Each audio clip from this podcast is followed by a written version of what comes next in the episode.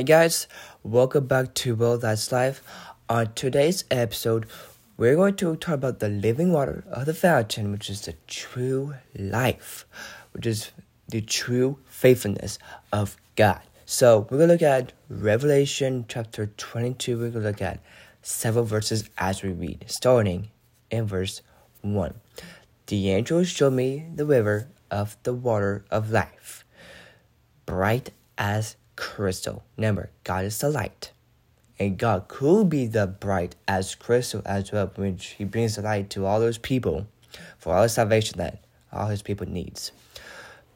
Flowing from the throne of God and of the Lamb through the middle of the street of the city, also on either side of the river, the tree of life.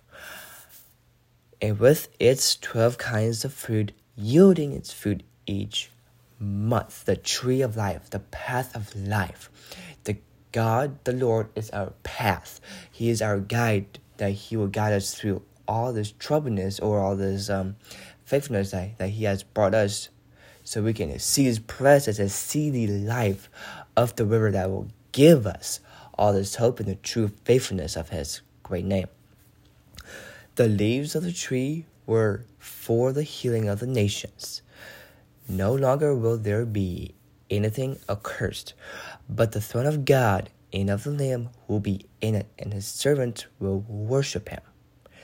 They will see his face, and his name will be on their foreheads.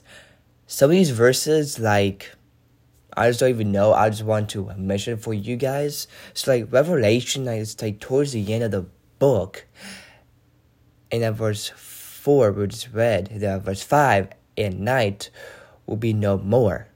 They would need no light of lamp, our sun, for the Lord God will be their light.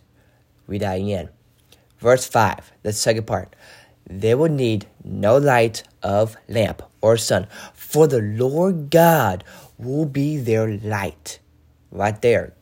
The Lord God will be their light. God is the light. He's the guide of all creation, of all eternal creations He has made. And they will reign forever and ever.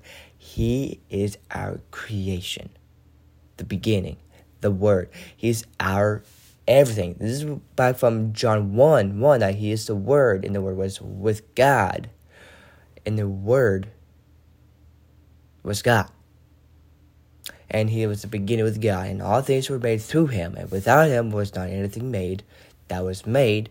When God is the light, we see the light, we see the presence of him, so we can come to him and seek all his presence and the forgiveness of our sins, so we can seek everything of our trespasses to see his true self. Thank you very much.